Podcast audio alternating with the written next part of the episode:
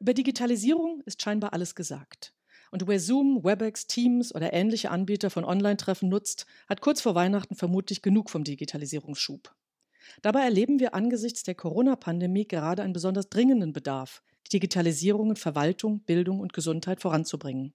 Herzlich willkommen zur dritten Weihnachts-Sonderausgabe, zur Vorstellung unseres Policy Papers Fahrplan aus der Krise. Heute mit dem Schwerpunkt Digitale Zukunft. Mein Name ist Marion Ohnesorg. Ich leite das Team des Managerkreises in der Friedrich-Ebert-Stiftung und ich begrüße Sie damit zu Folge 18 der Managerkreis Impulse, Wirtschaftsdialoge zum Mithören. Beim letzten Mal haben wir uns über gerechte Lastenverteilung unterhalten. Heute geht es, wie erwähnt, um digitale Zukunft. Dieses Thema hatten wir ganz zu Beginn unserer Podcast-Reihe schon einmal, aber es ist wieder dringlicher geworden. Unternehmen müssen die Verwaltung erreichen und ihre Anliegen möglichst zügig abwickeln. Schulen müssen Lernen vor Ort und von zu Hause aus umsetzen können. Gesundheitsversorgung braucht nicht nur, aber auch digitale Lösungen. Und dazu möchte ich Ihnen gerne heute unsere beiden Gäste vorstellen. Einmal Katrin Roman. Katrin Roman ist selbstständige Wirtschaftsprüferin und Aufsichtsrätin sowie stellvertretende Sprecherin des Managerkreises. Guten Morgen, Katrin Roman. Guten Morgen. Außerdem begrüße ich Oliver Brutzek, Leiter Public Affairs bei CompuGroup Medical und außerdem Sprecher der AG Gesundheit des Managerkreises. Herzlich willkommen an Oliver Brutzek. Ja, ein herzliches Guten Morgen in die Runde. Als erste Frage, wir hatten im Frühjahr schon einmal, ich habe es gerade erwähnt, eine Podcast-Folge zum Thema Digitalisierung. Liebe Katrin, wie würdest du aktuell die Ausgangslage beschreiben, mitten in der zweiten Welle der Corona-Pandemie? Ja, die Ausgangslage hat natürlich eine Basis, die in den Zeiten, in den Jahren und Monaten vor Beginn der Pandemie gelegt wurde. Und deshalb haben wir hier sehr verschiedene Ausgangsbasen. Man kann zum einen sehen, dass wir in vielen Bereichen der öffentlichen Verwaltung äh, sehr schnell äh, und äh, pandemiebedingt, sage ich mal, kriseninduziert äh, digitale Themen nach vorne bringen mussten, um funktionsfähig zu bleiben. Zum anderen sieht man aber auch, dass wir in einigen Industrien, gerade was zum Beispiel den Dienstleistungssektor, Banken, Versicherung etc. angeht, aber auch in Produktionsunternehmen schon sehr viel in der Digitalisierung getan haben. Und hier der Wandel zum Beispiel auf die Fragestellung Homeoffice oder äh, Aufrechterhaltung von Prozessen mit Hilfe digitaler Unterstützung sehr gut funktioniert hat. Wir haben gesehen, dass in den letzten Monaten ein Aufholschub begann, den es jetzt nun gilt zu verstetigen beschäftigen, insbesondere im Bereich Schulen, in, in dem ganzen Thema Schulcloud, Anwendungen auch, die Kinder zu Hause nutzen können, hoffentlich auch unabhängig von der Ausstattung des Elternhauses. Hier passiert viel, aber sind auch noch Defizite nach vorne, um das auch gerade sozial gerecht zu gestalten, damit alle auch zum Beispiel eben an dem Thema Bildung teilhaben können. Ja, danke schön. Also all das, äh, was du jetzt gerade beschrieben hast, zeigt ja, wie hoch der Veränderungsdruck ist und das ist ja auch nicht erst seit gestern der Fall. Insofern am Anfang die allgemeinere Frage, warum geht es trotz aller Fortschritte insgesamt doch langsam voran, obwohl ja eben offensichtlich ist, dass Digitalisierung wirklich auf allen Ebenen, auch und gerade für kleine und mittlere Unternehmen so wichtig ist. Und warum, Oliver, diesen heiklen Punkt möchte ich gleich zu Anfang ansprechen, sollte auch Datenschutz neu diskutiert werden, ohne ihn natürlich in Frage zu stellen. Ja, ich glaube, beim Thema Digitalisierung gibt es in ganz großen Teilen der Bevölkerung immer noch ein großes Missverständnis. Viele glauben, dass wenn wir das, was wir heute und schon seit vielen, vielen Jahren tun, schlicht jetzt über Computer erledigen, dann hätten wir schon sowas wie Digitalisierung. Dieses Missverständnis führt dann oft dazu, dass die Menschen sich sagen, Mensch, ich bin ja gut zurechtgekommen die letzten Jahre, warum soll ich das eigentlich ändern? In Wahrheit ist Digitalisierung ja viel, viel mehr als das, was ich persönlich immer als die Elektrifizierung von analogen Prozessen beschreibe. Wir äh, haben völlig neue Geschäftsmodelle, die sich entwickeln. Wir gehen über von einem strikten Einzelhandel hin zu Plattformökonomien. Wir brauchen neue Bezahlsysteme, neue Bestellsysteme. Wir haben neue Lieferwege, neue Lieferketten. Äh, das sind alles Dinge, die mit der Digitalisierung kommen. Von künstlicher Intelligenz will ich an dieser Stelle noch gar nicht sprechen. Darüber reden wir viel zu wenig. Darüber erfahren die Menschen viel zu wenig. Und ich glaube, deswegen gibt es auch immer noch große Verharrungskräfte. Ein bisschen vergleiche ich das manchmal mit der privaten Altersvorsorge vor 20 Jahren. Da hatten die Leute auch nicht wirklich Lust, sich lange mit zu beschäftigen. Ja. Und irgendwann dann war es zu spät. Ich glaube, wir kommen vielleicht noch auf ein paar Einzelheiten in dem Bereich zurück, aber du hast angesprochen Datenschutz. Auch beim Datenschutz ist es so, dass wir Datenschutz heute immer noch so diskutieren wie vor 20 Jahren. Und ich glaube, wir brauchen hier eine Veränderung. Wir brauchen etwas mehr Einsicht in das, was in den letzten 20 Jahren passiert ist. Und dann stellen wir sehr schnell fest, dass Datenschutz und die Nutzung der Daten heute eher schon eine technische Frage ist, die auch technisch gelöst werden kann. Wir haben hervorragende Verschlüsselungssysteme, wir haben großartige Technologien, um Datenschutz sicherzustellen. Und wenn wir das alles miteinander vereinnahmen, dann glaube ich, können wir auch besser zu dem Schluss kommen, dass wir erst die Chancen betrachten und dann gucken, ja. wie wir die Risiken minimieren und in den Griff bekommen. Ja, danke schön. Wenn wir uns jetzt die einzelnen Bereiche genauer anschauen, vielleicht mal beginnend mit der Digitalisierung der Verwaltung. Da ist es ja auch so, Digitalisierung bedeutet nicht, ein Formular ins Netz zu stellen. Katrin, warum bleibt dieser Bereich Digitalisierung der Verwaltung auch und gerade während der Corona-Pandemie so ein wichtiges und brennendes Thema? Ja, weil die Themen, die in dem Bereich schon im Vorfeld bestanden, sich jetzt wie unter einem Brennglas auch verschärft haben. Im Bereich der öffentlichen Verwaltung, sei es jetzt hier in unserem Bereich, gerade Berlin, Brandenburg, haben wir ja im Prinzip Strukturen, die sehr stark darauf basiert sind, dass die Mitarbeiter ihr Erfahrungswissen in die Prozesse einbringen.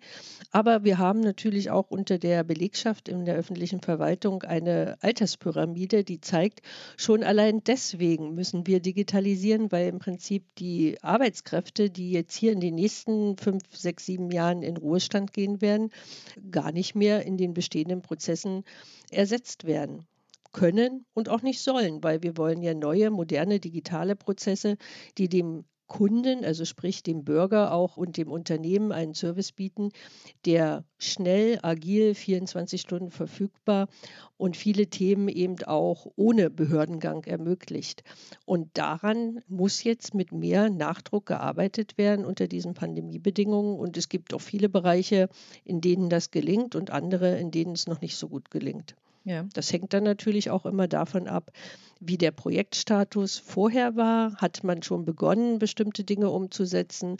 Wer jetzt erst anfängt, in Anführungszeichen, wirklich in Umsetzung zu gehen, hat es natürlich unter diesem ja doch jetzt kontaktarmen und schwierigeren Bedingungen auch schwerer. Ja, das ist sicher richtig. Ja, also es geht darum, Prozesse, nicht Einzelschritte insgesamt digital abzubilden. Es geht sicher auch darum, Personal zu schulen. Wenn wir uns einen anderen Bereich anschauen, die digitale Infrastruktur an Schulen, das ist ja auch ein Dauerbrenner. Also die Ausgangslage ist relativ klar. Wir hatten Anfang der Woche eine Online-Veranstaltung des Managerkreises Rheinland-Pfalz und Hessen. Da war Malu Dreyer, die Ministerpräsidentin aus Rheinland-Pfalz, zu Gast. Und sie sagte, in jedem Rucksack eines Kindes oder Jugendlichen sollte ein Endgerät stecken. Das ist sicher richtig. Davon sind wir noch ein Stück entfernt. Wie würdest du das Ziel hier in diesem Bereich formulieren, Oliver, digitale Bildung? Wo siehst du vielversprechende Ansätze und was bleibt aber immer noch zu tun? Ja, da kann ich eigentlich äh, direkt an das anschließen, was ich vorher schon gesagt habe. Wir haben Digitalpakt Schule, in dem es darum geht, die Schulen anzubinden an die digitale Infrastruktur. Wir wollen WLAN haben in den Schulen und wie du es gerade schon richtig gesagt hast, die Kinder und Schüler müssen ausgestattet werden mit Endgeräten. Aber das ist ja auch erst der Anfang. Das ist ja im Grunde genommen nicht mehr und nicht weniger als die Grundlagen dafür zu schaffen, dass wir tatsächlich eine digitale Schule bekommen. Wir haben einen ganz großen Nachholbedarf an digitalen Lernkonzepten. Wir brauchen nicht eine digitale Ausstattung, um dann in den gleichen Schulbüchern zu lesen, wie wir das heute tun, sondern wir brauchen völlig neue Lern- und Lehrkonzepte, die aber im Übrigen auch riesengroße Chancen bringen. Also es gibt heute schon wunderbare Software, die die ganz unterschiedlichen Möglichkeiten der einzelnen Schüler berücksichtigen, die es nicht mehr notwendig machen, dass man sich am langsamsten in der Klasse orientiert oder irgendwo in der Mitte, sondern jeder kann sehr individuell den Lernstoff bekommen. Das bedeutet aber nicht nur, dass wir diese Art von Schulbüchern und diese Art von Lehrvermittlung inhaltlich neu gestalten müssen, sondern wir brauchen natürlich auch eine Veränderung bei den Lehrkräften. Wir haben die Situation, dass die Lehrer heute oftmals schon weniger technologische oder digitale Bildung haben als ihre Schüler. Und da brauchen wir auch eine neue Ausbildungskonzeption für Lehrer. Vielleicht ändert sich der Lehrerberuf vollständig und er ist nicht mehr der reine Wissensvermittler, sondern er wird vielmehr zu einem Wissensvermittlungsmanager der mit diesem digitalen Ding umgeht. Also ich glaube, da sieht man sehr gut, dass wir noch sehr, sehr weit entfernt sind äh, davon, das Thema Digitalisierung wirklich richtig zu packen. Aber es ist dringend notwendig, weil wir sehen, dass die Schüler ja auch vorbereitet werden sollen auf eine digitale Welt, in der sie dann auch digital berufstätig sind. Und da brauchen wir einen deutlichen Schritt nach vorne. Ja, danke schön. Kathrin, bei unserer Debatte im Managerkreis ging es ja auch um die Regulierung von Plattformen, ein etwas anderer Bereich nochmal. Geschäfte online zu erledigen ist ja nicht nur ein vorübergehender Trend. Welche Punkte waren uns hier in der Debatte wichtig? Du hast es angesprochen, Geschäfte online zu erledigen gehört zu den Punkten, die bleiben werden, genau wie im Bereich Bildung, den wir eben gerade erörtert hatten, ja auch bestimmt ein duales Vorgehen mit digitalen Angeboten Fortbestand hat. Wenn wir davon ausgehen, dass die Geschäfte online bleiben werden, ist es natürlich gerade sehr wichtig, dass hier der örtliche Einzelhandel, kleinere Unternehmen, also die mittelständischen Unternehmen, die ja für uns auch im Handelsbereich prägend sind, mitgenommen werden. Das bedeutet, dass auch sie Zugang zu Handelsplattformen haben müssen, um hier im Prinzip im Wettbewerb gegen die großen Plattformen gut bestehen zu können. Das wird nicht ganz ohne Regulierung gehen. Daran muss gearbeitet werden, um Monopole zu vermeiden und eben quasi hier bestehenden Unternehmen ein zweites Standbein neben dem örtlichen Handel in Geschäften eben auch aufzuzeigen und zu ermöglichen. Und das gilt ja sicher auch nicht nur für die Großen, sondern genau wie du gerade schon gesagt hast, eben auch für kleine Unternehmen vor Ort, die auch ja durchaus, und manche machen das ja auch jetzt schon recht erfolgreich und haben da kreative Angebote.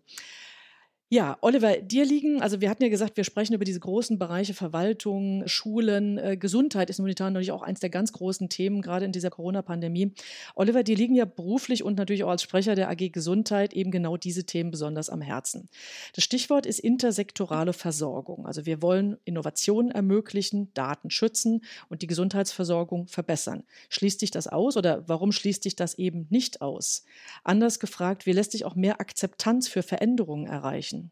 Ja, ich fange gerne ganz am Ende an. Die Akzeptanz, die wir brauchen, die brauchen wir ja auf ganz unterschiedlichen Ebenen. Wir brauchen sie nicht nur bei den Bürgerinnen und Bürgern, bei den Patientinnen und Patienten, sondern wir brauchen sie natürlich zuallererst bei denen, die die Leistungen erbringen in unserem Gesundheitssystem, also bei den Ärztinnen und Ärzten. Hier wird sich das Berufsbild, glaube ich, am deutlichsten ändern in Zukunft. Wir haben heute schon eine ganze Reihe von Anwendungen, digitalen Anwendungen zusammen mit künstlicher Intelligenz die Diagnosen mit einem hohen Faktor vielfach besser schon erledigen können, als das die Ärzte tun. Also das Berufsbild Arzt wird sich zunächst mal massiv ändern und ich glaube, dazu brauchen wir auch eine Akzeptanz bei den Ärzten. Die zweite Sache, die wir brauchen, wir brauchen sehr viel Mut in der Politik, denn intersektorale Versorgung bedeutet ja nichts anderes, als dass wir das Versprechen wahrmachen, was wir schon seit vielen, vielen Jahrzehnten hören, nämlich den Patienten in den Mittelpunkt zu stellen. Die Versorgung muss sich um den Patienten herumdrehen und nicht der Patient ständig zur Versorgung kommen. Und da brauchen wir in der Tat Mut, denn so wie wir heute aufgestellt sind im Gesundheitssystem, bedeutet es, dass wir sektoral aufgestellt sind. Dort gibt es eine kassenärztliche Bundesvereinigung, dort gibt es eine Krankenhausgesellschaft und man kann das Ganze eher fortführen. Wenn wir hier wirklich Fortschritte machen wollen, dann müssten wir erstens einmal die Entscheidungsstrukturen im Gesundheitswesen anpassen. Wir können ja nicht erwarten, dass diejenigen, die die Digitalisierung über Jahrzehnte verschleppt haben, heute diejenigen sein sollen, die sie mit Macht nach vorne bringen. Also hier brauchen wir sehr viel mehr Freiheit, wir brauchen sehr viel mehr Flexibilität im Gesundheitswesen die uns dann erlaubt, intersektorale Versorgung tatsächlich auch vor Ort und in der Region äh, durchzuführen. Vielleicht könntest du ein, zwei Beispiele nennen. Was ist dann für mich als Patientin anders, wenn das funktioniert?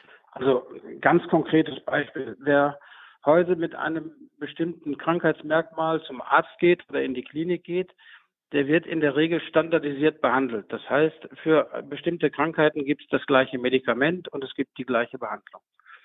Dabei wird überhaupt nicht betrachtet, wie die ganz persönliche Prädisposition ist. Wie meine Genome aufgebaut? Brauche ich vielleicht ein ganz anderes Medikament, um die gleiche Krankheit zu heilen, wie der Patient, der vor mir am, beim Arzt war? Also ja. individuelle Medizin wird möglich.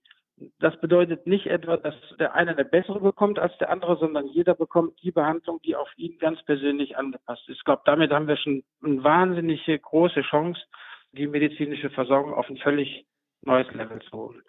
Was aber ganz wichtig ist, und du hast ja auch gefragt nach der Akzeptanz bei den Patientinnen und Patienten. Ich glaube, das ist auch eine Herausforderung für die Menschen, sich einzulassen auf diese Dinge. Und eines der wichtigsten Instrumente, die wir haben, ist erstens die Freiwilligkeit. Dinge auch für sich in Anspruch zu nehmen und zweitens auch die Wahlmöglichkeit. Ich muss wählen können, was möchte ich haben, wem vertraue ich meine Daten an, wem vertraue ich meine Behandlung an, etc. Ja. Ich glaube, das ist ein ganz, ganz wichtiges Instrument. Und schließlich mein letzter Satz dazu. Ich glaube, was der erfolgreichste Faktor ist, ist, wir müssen die Vorzüge der Digitalisierung schlicht und ergreifend erlebbar machen. Da geht es uns im Gesundheitswesen nicht anders als bei allen anderen Dingen. Wir schätzen Dinge und wir nutzen Dinge, wenn wir merken, sie haben einen Mehrwert und sie sind für mich komfortabel zu nutzen. Ich glaube, das ist auch ein ganz mhm. wichtiger Bereich. Ja, vielen Dank.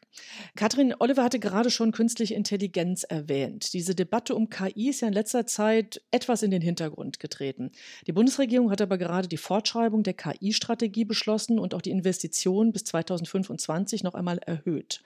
Wie siehst du insgesamt den aktuellen Stand dazu? Was erscheint dir hier wichtig? Ja, ich glaube, wir können sagen, dass der aktuelle Stand ein ganz guter ist. Wenn Dinge aus der Debatte verschwinden, heißt es vielleicht zweierlei. Entweder sie werden nicht mehr beachtet oder es wird nicht mehr debattiert, sondern umgesetzt. Und ich glaube, hier ist das Zweitere der Fall. Die deutschen Unternehmen haben da einen großen Schritt nach vorne gemacht. Also drei Viertel der Unternehmen von kleinen bis mittleren bis großen sagen, dass KI für ihre Strategie sehr bedeutend bis sogar erfolgskritisch ist und arbeiten daran. Die Anwendungsbereiche im Unternehmen sind dabei noch relativ stark IT-lastig, Cybersicherheit, aber eben auch zunehmend in Produktionsprozessen kommen Einsatzbereiche hinzu, sodass so nach und nach jeder betriebliche Prozess zumindest überlegt, ob er effizienter gestaltet werden kann durch KI-Einsatz. Das geht auch relativ gut und die Unternehmen haben gemerkt, dass es schnelle Amortisationszeiten gibt und dass viele Dinge auch gar nicht so teuer und komplex sind, weil es für einfache KI-Anwendungen auch fertige Produkte gibt im Markt, die eben relativ schnell in unternehmerische Prozesse auch implementiert werden können. Dass die Bundesregierung ihre Strategie von 2018 jetzt fortschreibt, ist ungeheuer wichtig, um hier unserer Volkswirtschaft, aber eben auch dem öffentlichen und Verwaltungsbereich, über den wir ja heute auch viel sprachen, einen Rahmen zu geben und hier im Prinzip auch die Wettbewerbsbedingungen für Unternehmen am Ende der Tage mit positiv zu gestalten. Das fängt bei dem Thema Fachkräfte an. Da fängt es sicherlich auch an dem Thema Digitalisierung und digitale Kompetenz in Schulen an, um Menschen im Prinzip für dieses Thema, für Fachkräfte und Berufsbilder in diesem Bereich auch zu interessieren und geht bis zum Strukturwandel in der Arbeitswelt, der damit einhergeht, der natürlich mhm. auch durch regulierte Rahmenbedingungen begleitet werden muss, bis hin zum Thema Datenverfügbarkeit die ja sozusagen der Rohstoff sind für viele KI-Anwendungen, die dann hier auch von der öffentlichen Hand von der Regulierung her natürlich mitgestaltet werden müssen in den Rahmenbedingungen. Also ich glaube, hier können wir relativ gut nach vorne blicken, dürfen aber die Dynamik natürlich nicht abflauen lassen. Ja. Denn sicherlich ist es für den globalen Wettbewerb und für uns als Wirtschaftsstandort Deutschland ein ganz wichtiger Punkt, hier im Prinzip ganz vorne mit dabei zu sein und nicht hinter die großen Zentren USA, China sozusagen hier in der Mitte nach hinten runterzufallen. Ja, vielen Dank. Das ist sicher richtig. Ein Thema, das wir heute nicht vertiefen werden, aber es sollte erwähnt werden. Die bekannte Barriere im System für all diese Punkte ist natürlich der zügige Ausbau der Netzinfrastruktur. Hier gibt es durchaus Fortschritte, aber noch lange keinen zufriedenstellenden Zustand. Für heute ganz herzlichen Dank an Katrin Roman, Oliver Butzek für diesen Einblick in das aktuelle Impulspapier des Managerkreises Fahrplan aus der Krise. Sie können sich schon freuen auf zwei weitere Folgen, die nächste Woche noch kommen, bevor wir dann in eine allseits wohlverdiente Weihnachtspause gehen. Hören Sie gern wieder bei uns hinein. Bis dann und bleiben Sie gesund. Tschüss. Tschüss. Danke. Tschüss.